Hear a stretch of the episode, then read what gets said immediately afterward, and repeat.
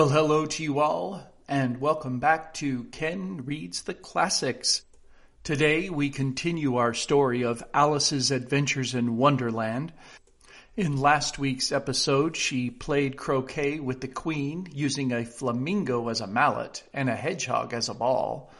She met up with a griffin who introduced her to the mock turtle, heard the mock turtle's sad, sad story, and the griffin and the mock turtle danced the lobster quadrille. But at the end of last week, we learned that they were heading off to a trial, and Alice wondered, whose trial was it? Let's find out today on Ken Reads the Classics.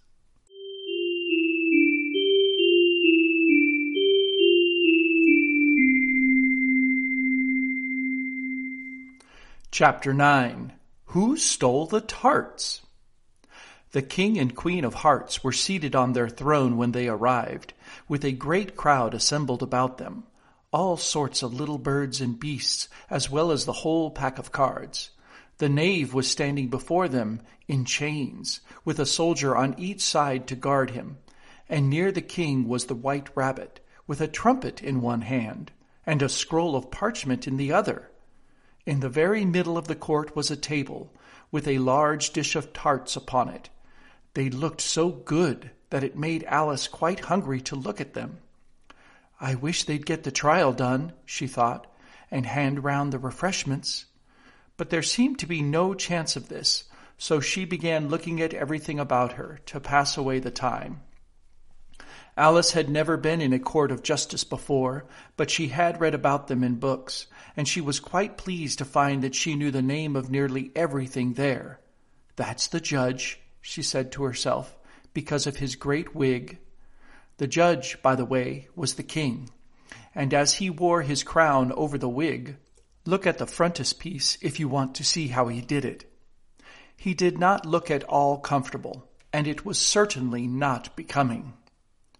And that's the jury box, thought Alice, and those twelve creatures. She was obliged to say creatures, you see, because some of them were animals and some were birds. I suppose they are the jurors. She said this last word two or three times over to herself, being rather proud of it, for she thought, and rightly too, that very few little girls of her age knew the meaning of it all. However, jurymen would have done just as well. The twelve jurors were all writing very busily on slates. What are they doing? Alice whispered to the Griffin. They can't have anything to put down yet, before the trial's begun. They're putting down their names, the Griffin whispered in reply, for fear they should forget them before the end of the trial. Stupid things! Alice began in a loud, indignant voice, but she stopped hastily, for the white rabbit cried out, Silence in the court! And the king put on his spectacles and looked anxiously round to make out who was talking. Alice could see, as well as if she were looking over their shoulders, that all the jurors were writing down stupid things on their slates, and she could even make out that one of them didn't know how to spell stupid, and that he had to ask his neighbor to tell him. A nice muddle their slates'll be in before the trial's over, thought Alice. One of the jurors had a pencil that squeaked. This, of course, Alice could not stand, and she went round the court and got behind him, and very soon found an opportunity of taking it away. She did it so quickly that the poor little juror, it was Bill the lizard, could not make out at all what had become of it.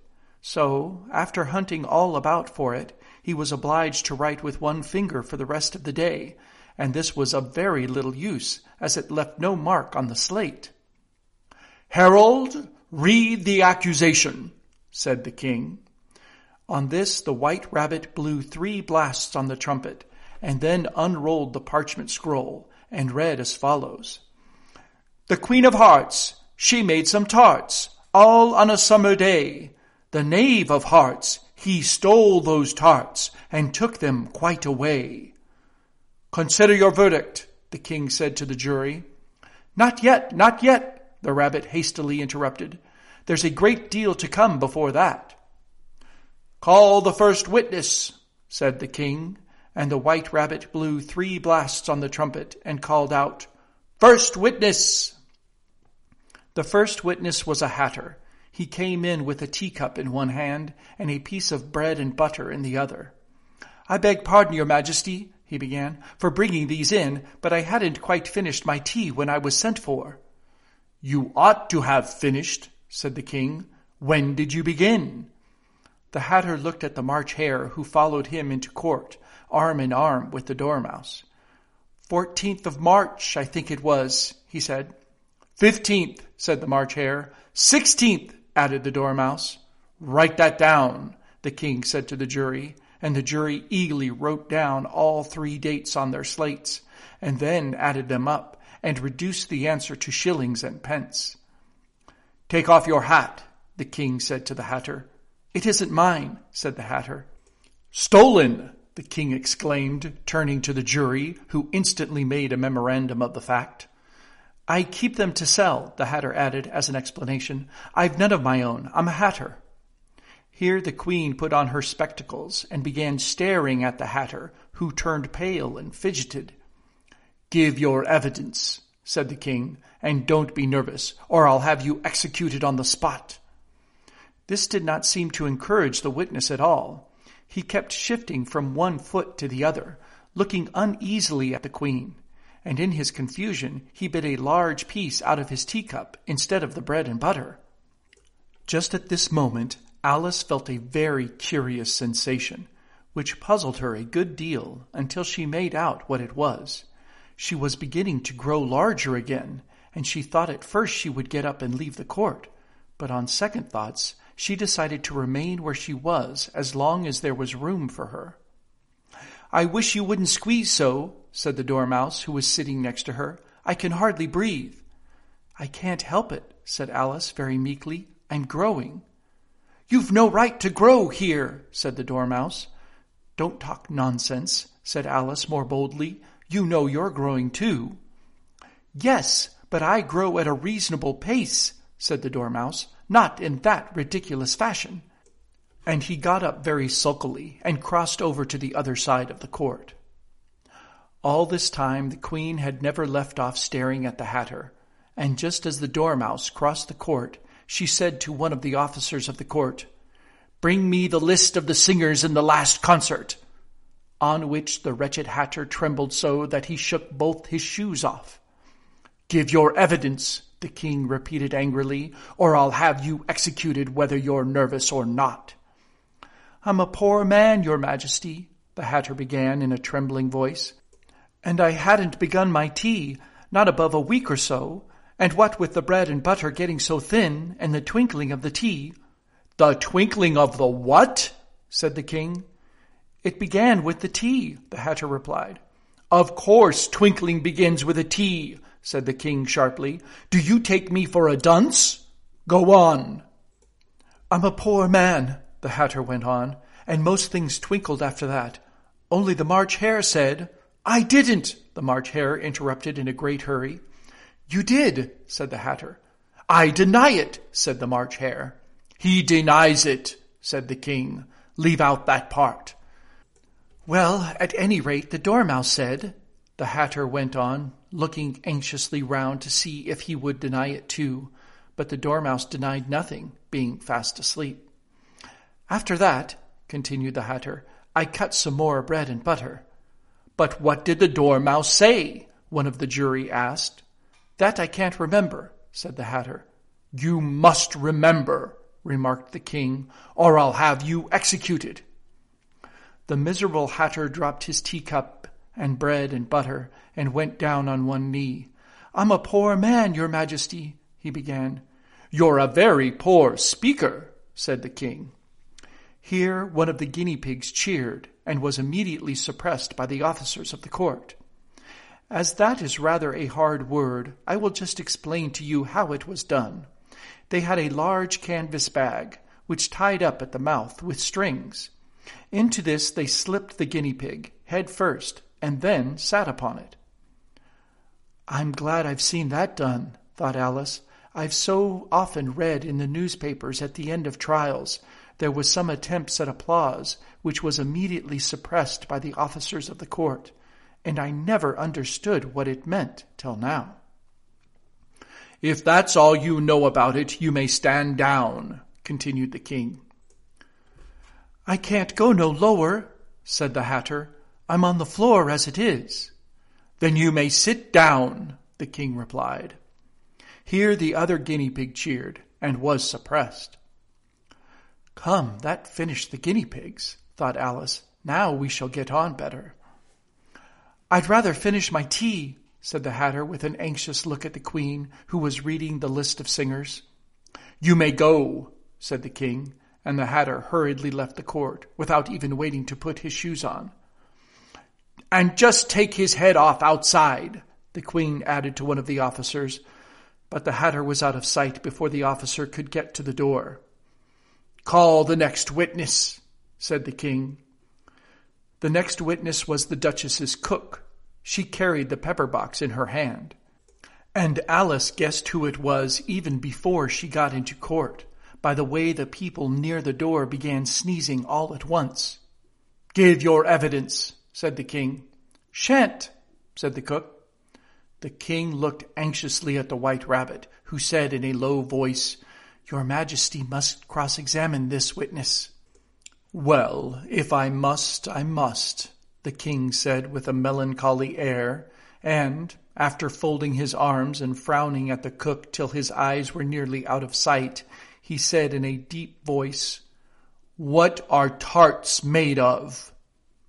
Pepper, mostly, said the cook. Treacle, said a sleepy voice behind her. Collar that dormouse, the queen shrieked out. Behead that dormouse! Turn that dormouse out of court! Suppress him! Pinch him! Off with his whiskers! For some minutes the whole court was in confusion getting the dormouse turned out, and by the time they had settled down again, the cook had disappeared. Never mind, said the king with an air of great relief. Call the next witness and he added in an undertone to the queen, Really, my dear, you must cross-examine the next witness. It quite makes my forehead ache. Alice watched the white rabbit as he fumbled over the list, feeling very curious to see what the next witness would be like. For they haven't got much evidence yet, she said to herself. Imagine her surprise when the white rabbit read out at the top of his shrill little voice the name Alice!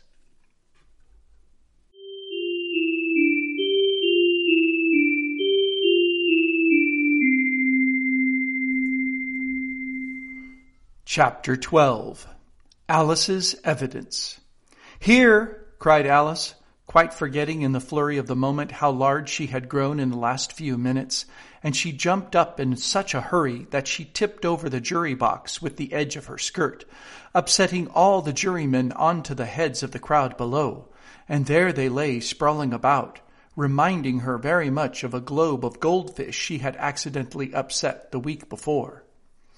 Oh, I beg your pardon, she exclaimed in a tone of great dismay, and began picking them up again as quickly as she could, for the accident of the goldfish kept running in her head, and she had a vague sort of idea that they must be collected at once and put back into the jury box, or they would die. The trial cannot proceed, said the king in a very grave voice, until all the jurymen are back in their proper places. All he repeated with great emphasis, looking hard at Alice as he said so. Alice looked at the jury box and saw that in her haste she had put the lizard in head downwards, and the poor little thing was waving its tail about in a melancholy way, being quite unable to move. She soon got it out again and put it right. Not that it signifies much, she said to herself. I should think it would be quite as much use in the trial one way up as the other. As soon as the jury had little recovered from the shock of being upset, and their slates and pencils had been found and handed back to them, they set to work very diligently to write out a history of the accident, all except the lizard, who seemed too much overcome to do anything but sit with its mouth open, gazing up into the roof of the court. What do you know about this business? the king said to Alice. Nothing, said Alice. Nothing whatever, persisted the king. Nothing whatever, said Alice. That's very important, the king said, turning to the jury. They were just beginning to write this down on their slates when the white rabbit interrupted. Unimportant, your majesty means, of course. He said in a very respectful tone, but frowning and making faces at him as he spoke. Unimportant, of course, I meant, the king hastily said, and went on to himself in an undertone. Important, unimportant, unimportant, important, as if he were trying which word sounded best. Some of the jury wrote it down important, and some unimportant. Alice could see this as she was near enough to look over their slates. But it doesn't matter a bit, she thought to herself. At this moment the king, who had been for some time busily writing in his notebook, cackled out, Silence! and read out from his book. Rule 42. All persons more than a mile high to leave the court. Everybody looked at Alice. I'm not a mile high, said Alice. You are, said the king. Nearly two miles high, added the queen. Well, I shan't go at any rate, said Alice. Besides, that's not a regular rule. You invented it just now. It's the oldest rule in the book, said the king. Then it ought to be number one, said Alice. The king turned pale and shut his notebook hastily. Consider your verdict, he said to the jury in a low, trembling voice. There's more evidence to come yet, please, your majesty, said the white rabbit, jumping up in a great hurry. This paper has just been picked up. What's in it? said the queen. I haven't yet opened it, said the white rabbit, but it seems to be a letter written by the prisoner to, to somebody. It must have been that, said the king, unless it was written to nobody, which isn't usual, you know. Who is it directed to? said one of the jurymen. It isn't directed at all, said the white rabbit. In fact, there's nothing written on the outside. He unfolded the paper as he spoke and added, It isn't a letter after all. It's a set of verses. Are they in the prisoner's handwriting? asked one of the jurymen. No, they're not, said the white rabbit, and that's the queerest thing about it. The jury all looked puzzled. He must have imitated somebody else's hand, said the king. The jury all brightened up again.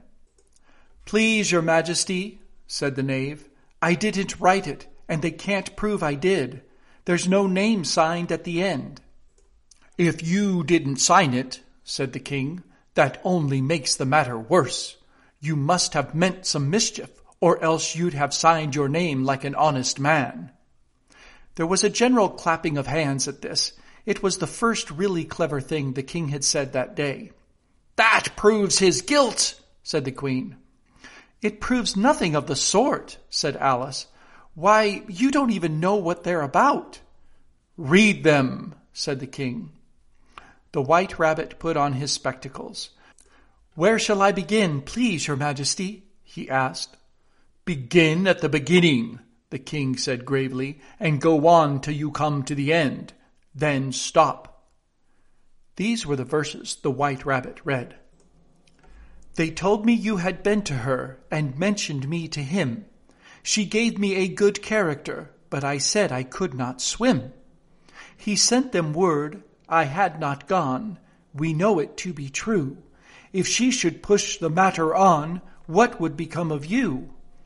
I gave her one, they gave him two. You gave us three or more. They all returned from him to you, though they were mine before. If I or she should chance to be involved in this affair, he trusts you to set them free exactly as we were. My notion was that you had been, before she had this fit, an obstacle that came between him and ourselves and it. Don't let him know she liked them best, for this must ever be a secret kept from all the rest between yourself and me. That's the most important piece of evidence we've heard yet, said the king, rubbing his hands. So now let the jury. If any one of them can explain it, said Alice. She had grown so large in the last few minutes that she wasn't a bit afraid of interrupting him. I'll give him sixpence. I don't believe there's an atom of meaning in it. The jury all wrote down on their slates, She doesn't believe there's an atom of meaning in it, but none of them attempted to explain the paper. If there's no meaning in it, said the king, that saves a world of trouble, you know, as we needn't try to find any. And yet I don't know, he went on, spreading out the verses on his knee and looking at them with one eye. I seem to see some meaning in them after all. Said I could not swim. You can't swim, can you? he added, turning to the knave. The knave shook his head sadly. Do I look like it? he said, which certainly he did not, being made entirely of cardboard. All right so far, said the king, and he went on muttering over the verses to himself. We know it to be true. That's the jury, of course. I gave her one, they gave him two. Why, that must be what he did with the tarts, you know. But it goes on. They all returned from him to you, said Alice. Why, there they are, said the king triumphantly, pointing to the tarts on the table. Nothing can be clearer than that. Then again, before she had this fit. You never had fits, my dear, I think, he said to the queen. Never, said the queen, furiously throwing an inkstand at the lizard as she spoke. The unfortunate little Bill had left off writing on his slate with one finger as he found it made no mark, but now hastily began again, using the ink that was trickling down his face as long as it lasted. Then the words don't fit you, said the king, looking round the court with a smile. There was a dead silence. It's a pun, the king added in an offended tone, and everybody laughed. Let the jury consider the verdict, the king said, for about the twentieth time that day. No, no, said the queen. Sentence first, verdict afterwards. Stuff and nonsense, said Alice loudly. The idea of having the sentence first. Hold your tongue, said the queen, turning purple. I won't, said Alice. Off with her head, the queen shouted at the top of her voice. Nobody moved. Who cares for you? said Alice. She had grown to her full size by this time. You're nothing but a pack of cards. At this, the whole pack rose up into the air and came flying down upon her. She gave a little scream, half of fright and half of anger, and tried to beat them off, and found herself lying on the bank, with her head in the lap of her sister, who was gently brushing away some dead leaves that had fluttered down from the trees upon her face. Wake up, Alice dear, said her sister. Why, what a long sleep you've had. Oh, I've had such a curious dream, said Alice, and she told her sister, as well as she could remember him, all those strange adventures of hers that you have just been reading about. And when she had finished, her sister kissed her and said, It was a curious dream, dear, certainly, but now run into your tea. It's getting late.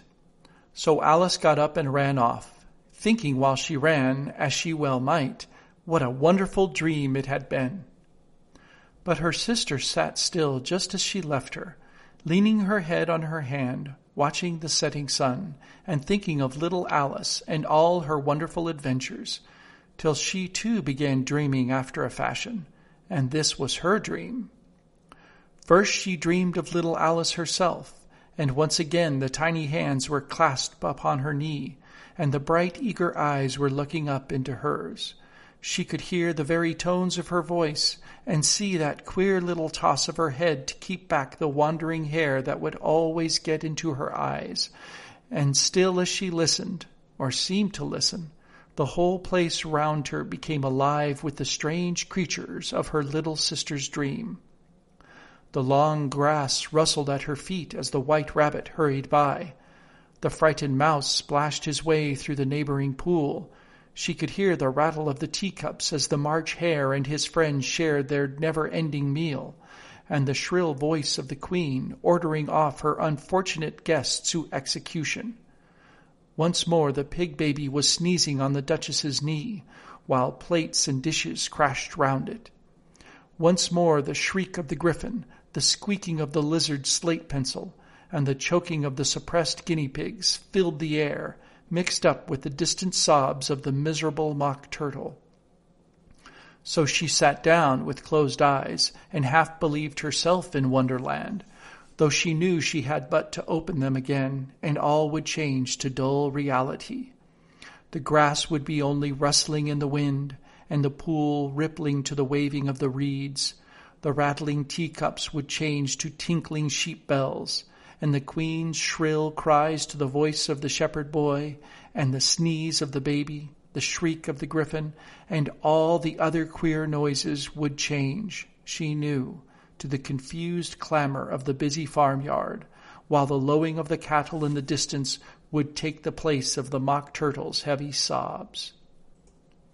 Lastly, she pictured herself how this same little sister of hers would, in the aftertime, be herself a grown woman, and how she would keep through all her riper years the simple and loving heart of her childhood, and how she would gather about her other little children and make their eyes bright and eager with many a strange tale, perhaps even with the dream of Wonderland of long ago, and how she would feel with all their simple sorrows and find a pleasure in all their simple joys, remembering her own child life and the happy summer days. The end.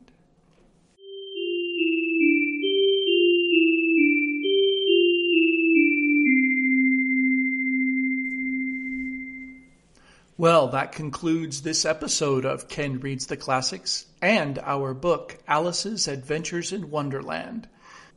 I'm not sure what book I'm going to read next, but I certainly hope you will join me next time on Ken Reads the Classics.